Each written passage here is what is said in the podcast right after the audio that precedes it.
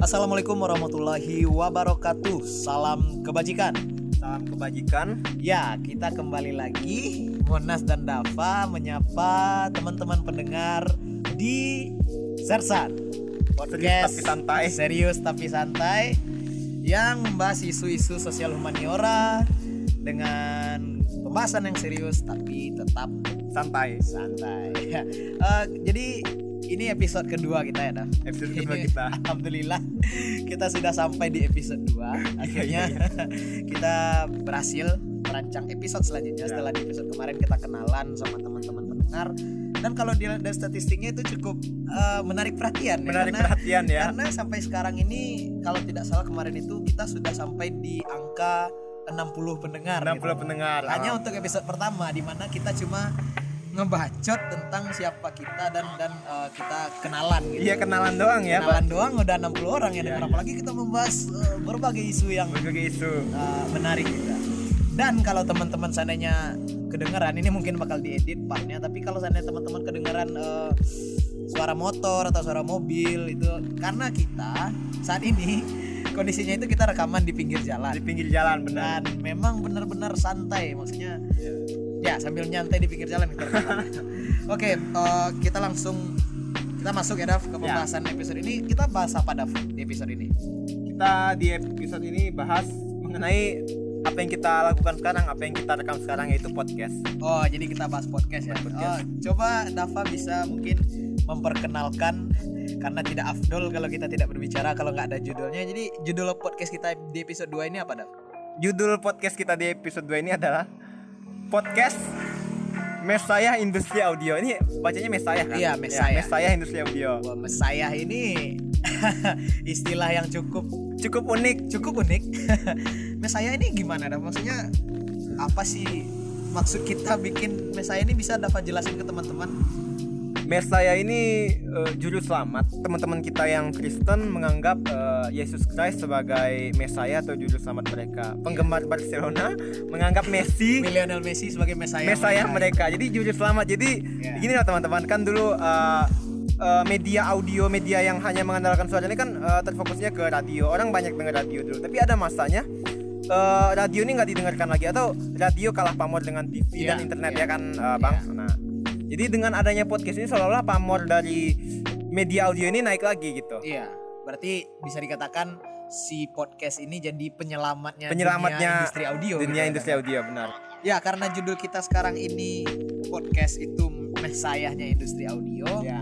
Yuk kita kenalan dulu nih sama si Kenalan. mesayahnya industri audio. Coba Dava eh, mungkin bisa membimbing kita atau mungkin memperkenalkan Baik, baik. kita dan teman-teman pendengar semuanya dengan si mesaya ini. Silakan Dava. Oke, sejarah sederhananya untuk eh, kesamaan persepsi teman-teman podcast itu adalah media audio digital yang tersedia di internet yang bisa di-download di komputer atau perangkat-perangkat portable Atau di lainnya smartphone. atau di smartphone ya, Ya. seperti itulah teman-teman udah pada tahu gitu. Ya, jadi berarti podcast ini termasuk media audio yang bisa diakses. Sebenarnya file audio yang bisa yang berisi materi yang bisa bebas kita akses gitu ya, Dav, ya. Bisa Ya. kita dengar kapan pun, di mana pun dan dalam situasi apa pun. Dalam Jadi situasi itu apa pun. sudah tersedia di internet dan bisa kita akses secara bebas. Oke, mungkin di situ bisa kita ambil sari patinya mengenai apa itu podcast ya. Dan istilah podcast ini didengar-dengar juga berasal dari dua kata ya, Dav, ya. Jadi kayak Ya. kayak istilah eh, kayak istilah filosofi ya berasal dari dua kata yaitu filo dan sofia ya, ya. Jadi Ya. podcast ini juga berasal dari dua kata yaitu iPod iPod dan dan broadcasting gitu. broadcasting Jadi ya. secara terminologi podcast ini bisa diartikan penyiaran eh, iPod gitu. Ya, jadi Jadi pada gimana Dav? Hmm. Kok kok bisa sih istilah podcast yang jadi term umum sekarang itu justru berasal dari nama produk. Nama iPod produk, itu kan oke. nama produk dari Apple Ya. gitu. Jadi gimana sih sejarahnya bisa muncul kayak gitu dah? kebetulan yang pertama memiliki sesuatu seperti podcast yang kita kenal sekarang itu ya iPod. iPod kan seperti teman-teman tahu eh, produk Apple yang di situ kita emang, emang dengar lagu, dengar ya dengar podcast gitu kan, dengar audio, dengar Al-Qur'an juga bisa di situ. Iya iya iya. Jadi berangkat dari iPod dan broadcasting. Jadi broadcasting kan penyiaran. Jadi Iya. memang eh, sesuatu yang seperti podcast yang kita kenal sekarang itu pada awal mulanya kebanyakan ada pada iPod. Berarti bisa kita katakan bahwa yang pertama punya podcast itu Apple ya. Apple iPod Apple ya benar, benar sekali. ya. Tapi eh, ya memang yang pertama punya itu Apple, tapi akhirnya istilah podcast eh, iPod dan broadcasting ini diasuh oleh eh, media audio kebanyakan sekarang gitu. Ya, Soalnya diadopsi gitu ya. diadopsi gitu istilahnya. Soalnya Oxford Dictionary pun udah mengakui gitu. Oh, ya. gitu. Di dalam Oxford Dictionary itu sudah ada istilah podcast. Jadi Ah. teman-teman bisa cari apa berarti, itu. Berarti sudah masuk uh, term yang umum. gitu Term yang umum, ya. Jadi nggak nggak sebatas produk Apple, Produk maksudnya nggak sebatas uh, siaran yang dilakukan oleh iPod aja gitu ya. Ya. Jadi tahun berapa sih Dav? Mungkin bisa kita telusuri dulu sejarahnya gitu sampai. Podcast nih awal mulanya banget ya bang ya. Ternyata istilah podcast itu adalah tahun dari tahun 2004 di sebuah artikel di www.theguardian.com podcasting ini jadi dia pakai istilahnya podcasting itu seseorang bernama Ben Hammersley yang menulis artikel di theguardian.com itu Oh berarti ini berasal dari sebuah informasi yang ditayangkan di internet gitu ya Dav? ya? ya Dan setelah dimasukkan ke tulisan internet itu kok bisa dia berkembang jadi sebuah fenomena dah? kenapa dia dari dari istilah yang di artikel itu jadi berkembang menjadi suatu fenomena ternyata eh, sejak tahun 2005 podcast audio yang hanya berfokus ke audio itu telah telah berkembang melalui Apple ya oh, bisa di Apple sendiri yang mengembangkan. ya Apple jadi dia em- memang Apple punya istilah podcast gitu sebelum Ya. mungkin sebelum Oxford Dictionary punya Ya. ya, Apple lah yang punya gitu Ya, kan karena dia lahir dari. Iya. gitu ya. jadi dia menambahkan materi podcast pada iTunes kan oh, iTunes berarti podcast masuk ke iTunes Iya. 2005. Dari situ dia jadi fenomena gitu. Sampai kita saat sekarang ini mengenal podcast itu Podcast. ada di mana-mana gitu. Iya. ya. Ada yang di YouTube, ada yang di SoundCloud, ada yang di Spotify dan, dan- bahkan seperti Searchan Iya. kita sudah banyak punya channel ya. Nah, Sudah alhamdulillah. banyak alhamdulillah kita sudah Ya. punya banyak saluran.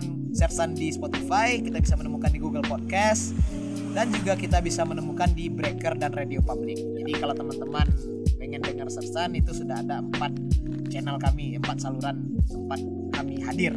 tapi bahkan uniknya eh, podcast ini seolah-olah bukan hanya terkenal di di iTunes bukan hanya terkenal di Apple bahkan mungkin sekarang eh, podcast yang ada di Spotify lebih populer ya bang ya Ya karena Jadi- kalau kita lihat eh, perkembangannya, orang mulai ngeh podcast itu ada setelah Spotify itu mengadopsi Ya. podcast, memasukkan podcast ke layanannya gitu. Ya. Jadi karena sebagian besar atau ya kebanyakan teman-teman sering dengar musik di Spotify dan begitu Spotify memasukkan layanan podcast ke dalam aplikasinya, ya di sana fenomena podcast semakin meledak dan dan menjadi suatu fenomena fenomena seperti saat sekarang ini gitu. oh ya dan nggak dapat kita pungkiri ya teman-teman ya Eh, ternyata podcast sangat mempengaruhi budaya populer sebenarnya Ya. bukan hanya podcast ya bang ya Iya, banyak sih yang di, Iya. zaman modern ini sangat Iya. banyak yang mempengaruhi budaya populer sebenarnya. Ya, populer oh ya kita balik ke zaman dulu dulu Iya, zaman dulu zaman nih bang dulu, Ke ke zaman- zaman dulu. ketika apa orang sering cari lagu hits tuh ke Prambors Ah, atau iya. Hard Rock FM atau Bahkan gitu. kayak artis-artis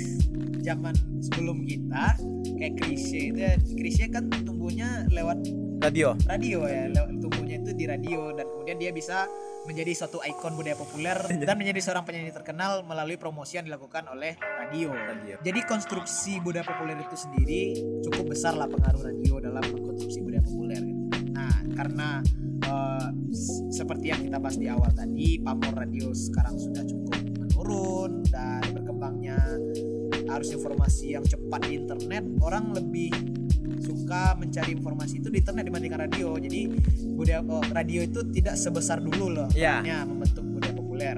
Nah, tiba-tiba dari tahun 2005 tadi ya semenjak Ya. Apple mengadopsi podcast ke dalam iTunes, podcast ini seakan-akan jadi si Messiah itu tadi, juru selamat. industri audio dan dia turut serta membantu mem- eh, mengkonstruksi budaya populer gitu. Dan dan dan sampai sekarang dari dari titik awal 2005 nya sampai sekarang perkembangannya itu pesat gitu. ya Jadi semua orang sudah tahu apa itu podcast, semua orang basically semua orang sudah pernah mendengarkan podcast gitu. Dan itu cukup menarik ya karena seakan-akan podcast ini adalah the next generation yang menggantikan perannya si radio. si radio Dan bukan hanya sekedar uh, perannya untuk mengkonstruksi budaya populer, podcast ini di zaman sekarang juga sudah dijadikan sebagai satu media edukasi alternatif dah bagi orang dah. Karena di iTunes ketika Apple uh, mulai mengadopsi podcast itu di tahun 2005 ada banyak hal yang dijadikan bahasan orang di podcast mulai itu dari sejarah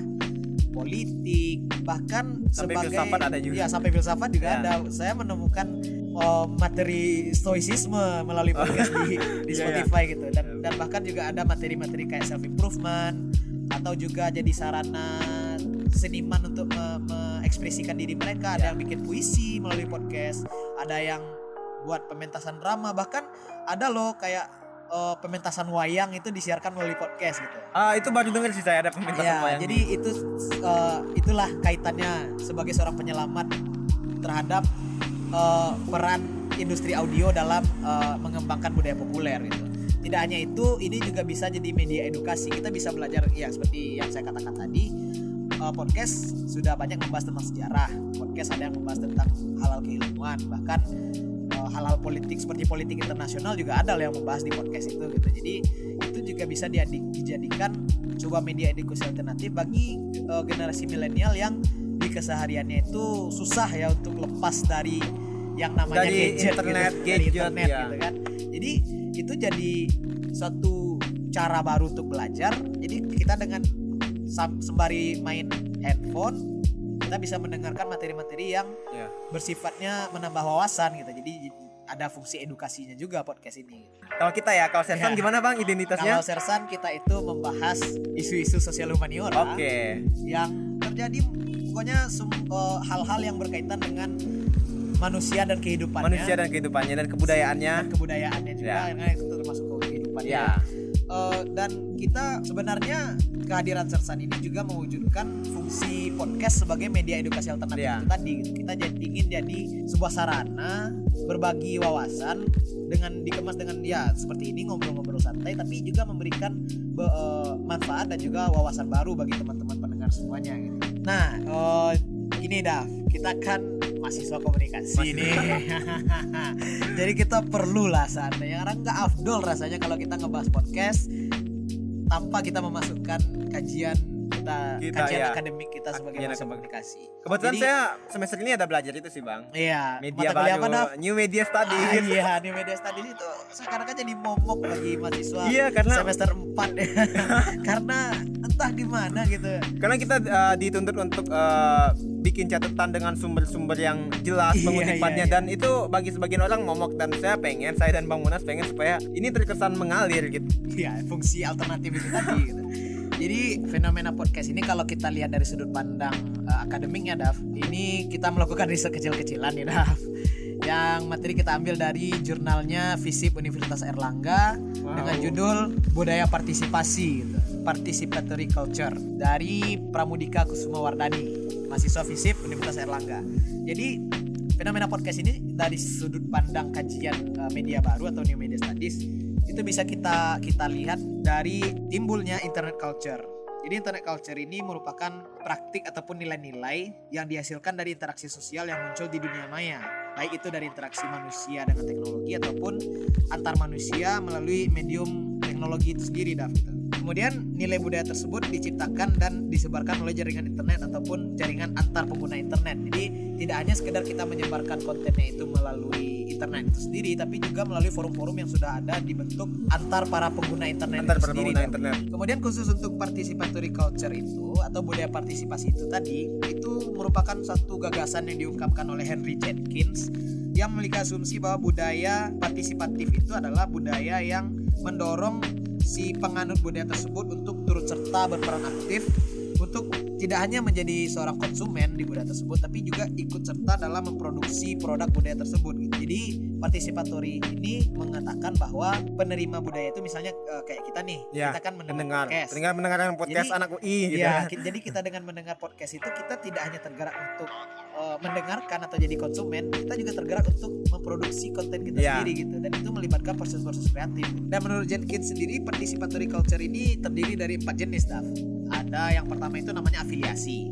Afiliasi ini artinya manusia bergabung dalam satu kesatuan atau satu kegiatan atau satu forum di internet Afiliasi ini kalau saya sering dengarnya gini sih Bang, eh, misalnya organisasi ini berafiliasi dengan Nah, eh, afiliasi. ah, Jadi gitu. afiliasi ini ke kegiatan bergabung atau berkumpulnya orang-orang gitu. dan karena kajian kita partisipasi di internet partisipasi ini ditunjukkan dengan adanya forum-forum yang ada di internet. Itu bisa kita lihat di media sosial sepertinya kayak eh, grup Facebook Grup Facebook ya ya. dan juga mungkin komunitas yang ada di Kaskus gitu ya. Orang berdiskusi di Kaskus kemudian jenis kedua itu ada ekspresi.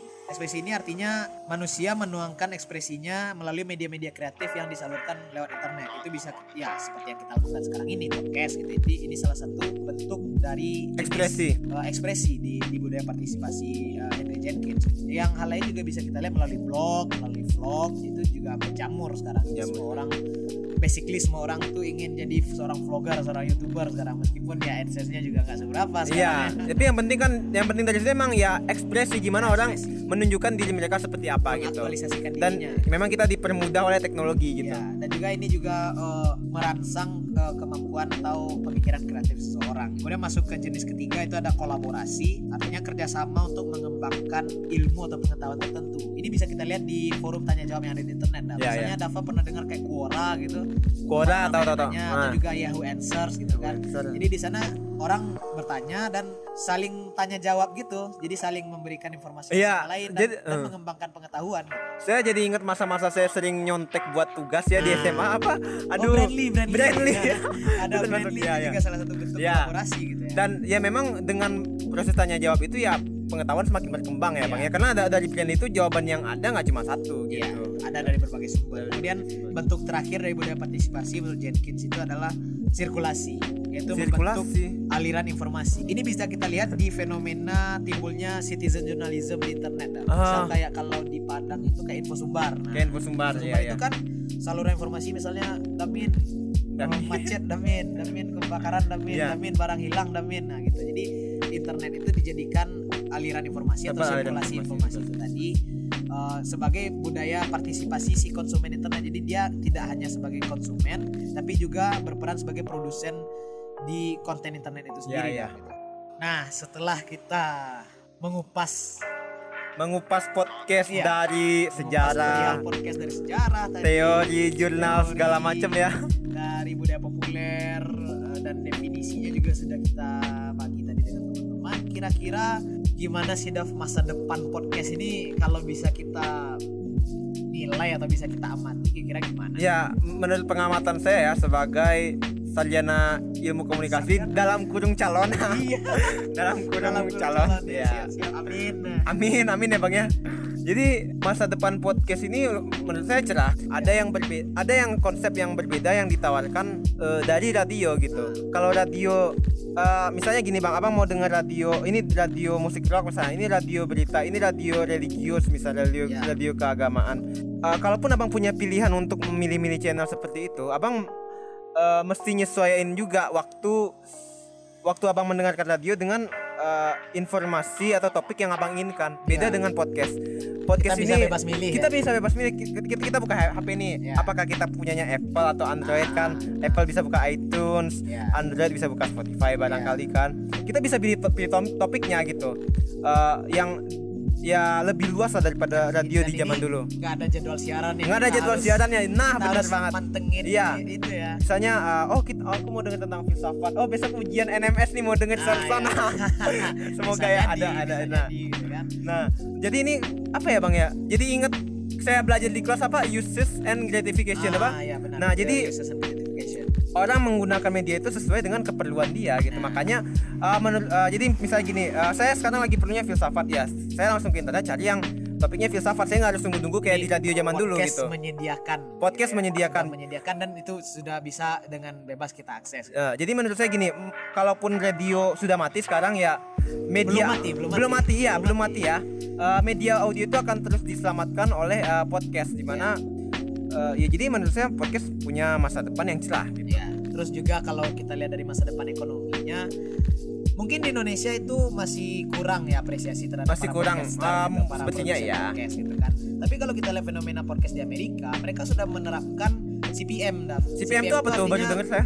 cost per mil Oh my god. Cost per mil itu eh, bayaran yang diterima si pembuat podcast dari per seribu eh, tayangan podcastnya gitu. Oh. Seperti kayak konsep AdSense-nya Oh, YouTube loh. oke. gitu. Jadi ini bisa dijadikan eh, sumber penghasilan bagi orang sebenarnya gitu kan. Di Amerika itu sudah ditetapkan. Ya udah mulai- lah hmm. di Indonesia gimana dan juga tidak menutup eh, dari eh, kerjasama bisnis inquiry seperti endorsement Ya, ya. atau mungkin juga nanti sponsorship gitu kan. Jadi ini juga suatu saat mungkin podcast juga akan menjadi media yang bisa menghasilkan uang sebagaimana YouTube, Sebagaimana YouTube, sebagaimana ya. Instagram gitu kan, melalui endorsement, YouTube melalui AdSense.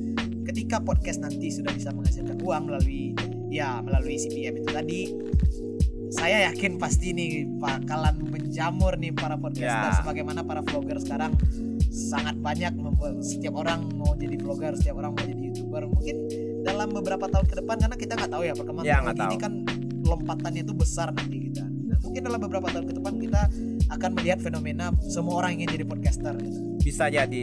Dan ketika semua orang jadi podcaster sama seperti fenomena Gojek sih saya lihat bang. Iya, iya. karena ketika saya lihat eh, awal-awal kemunculan Gojek di Padang misalnya jadi Gojek itu kelihatannya enak banget bang. Iya. kenapa? Karena dalam saat itu mereka bisa dapat penghasilan 300 ribu 400 ribu.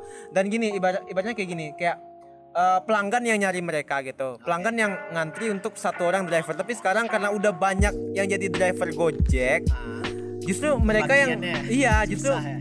itu saya saya lihat ya saya lihat dari gojek-gojek di Padang udah banyak dan juga saya lihat di akun-akun IG ba- ba- banyak sarkasme tentang itu gitu Ah, iya, dulu iya. dulu dulu jadi gojek kayak gini sekarang Iya, jadi iya, gojek iya. kayak lama dapat penumpang kayak Iya, gitu ya sepertinya kita mesti rajin-rajin belajar bahasa Inggris ya bang ya Ya kenapa dah? karena kita rajin-rajin belajar bahasa Inggris nabung buat ke Amerika atau ke Eropa mungkin ke Inggris kita jadi podcaster di sana biar kita Iya, iya, jadi iya. ya lebih diapresiasi. lebih Bukan berarti diapresiasi apresiasi Indonesia kurang. Iya. Bukan, bukan maksudnya bukan begitu, tapi memperluas cakrawala. memperluas cakrawala nambah pengalaman lah Iya, gitu iya, iya, iya. biar kita lebih lebih dalam tanda kutip sejahtera lah Benar, gitu benar, benar, benar. Bukan berarti di Indonesia nggak sejahtera. iya iya iya Ya itu satu perspektif ya. Itu Mungkin itu perspektif Dafa. Tapi eh, gimana? Coba kalau kita lihat dengan cara lain gitu. Kita kembangkan melalui sersan ini mungkin kita tingkatkan awareness orang terhadap podcast dan mungkin kita bisa jadi podcaster yang membuka persepsi orang Indonesia terhadap apresiasi yang perlu di, yang perlu diberikan para Ya. pada para podcaster gitu ya. Ya kita harus ada semangat mengembangkan diri sendiri, eh, semangat mengembangkan- mengembangkan diri sendiri mengembangkan diri sendiri dan juga mengembangkan negeri sendiri gitu kan. dan intinya dengan kita berpodcast ini bang kita nggak bisa berorientasi materi kalau kita Iya, berorientasi materi kita bakal cepet tutup Iya, kita bakalan bubar gitu karena juga ada duitnya Nggak ada sini, duit gitu. nggak ada duitnya Tapi men. ya since karena kita suka diskusi, kita suka Iya. membahas hal-hal sosial humaniora ini ya Iya. apa salahnya kalau kita rekam, kita edit, ya Tapi- udah, kita terbitkan gitu. Ya, karena kita sudah membahas fenomena podcast, kita sudah melihat apa itu podcast, sejarahnya gimana, budaya populernya gimana, bahkan dari sudut new media studies-nya tadi Iya. juga sudah kita bahas dan masa depannya juga cukup cerah. Insya Allah mudah-mudahan ya. Kayaknya udah deh sekian dulu mungkin untuk episode kali ini. ya Di episode kedua Sersan bahasa apa cu yang membahas podcast Mesaya Industri Audio. Nah, untuk episode selanjutnya apakah kita sudah merencanakan, Dav? ya pastinya Udah ya? sudah Dikit ya. dikit Coba eh, kemarin Ya. di episode kemarin kan Dava nih yang ngasih spoiler. Ya. Nah, di episode ini saya mau Oke. saya mau saya mau Monas yang ngasih spoiler. siap siap siap silakan Monas Jadi jadi spoiler buat teman-teman untuk episode ketiga Sersan ini kita nge bakal ngebahas sebuah apa itu ya kultur ya culture ya Sebuah budaya culture, sebuah budaya subculture lebih tepatnya bang ya lebih tepatnya. karena ibaratnya gini kalau culture itu kan budaya itu kan yang ibaratnya yang lebih Induknya. Ya. luas Ah, induknya. Jadi induknya. subculture-nya mereka kayak misah gitu. Kita anaknya Ya, kita anaknya, ya. jadi kita membahas sebuah subculture di bidang musik dan seni. Fashion. Ya musik seni fashion ya. di bidang estetika. Ya. Nah jadi estetikanya sebuah ideologi. Jadi sebuah subculture yang tumbuh sebagai manifestasi atau perwujudan dari si ideologi tersebut. Nah apa subculture-nya apa ideologinya dan bagaimana dia memanifestasikan atau mewujudkan ideologi tersebut tunggu di episode selanjutnya gitu. dan menariknya ideologi ini emang sampai pengaruh ke musik ke fashion jadi ya semua orang bisa dengarkan Ya, semua orang bisa dengarkan. Ya, udah, kita sudah Ya. berbicara terlalu banyak. Tunggu aja episode selanjutnya episode 3. Dan eh, sekian dulu untuk episode 2. Episode podcast Mesayah Industri Audio. Saya Rehan Monas undur diri. Saya Dava Beni undur diri Terima kasih sudah meluangkan waktu untuk mendengarkan Sersan. terima kasih Salam kebajikan, panjang Salam umur, kebajikan. hal-hal baik. Panjang umur hal-hal baik.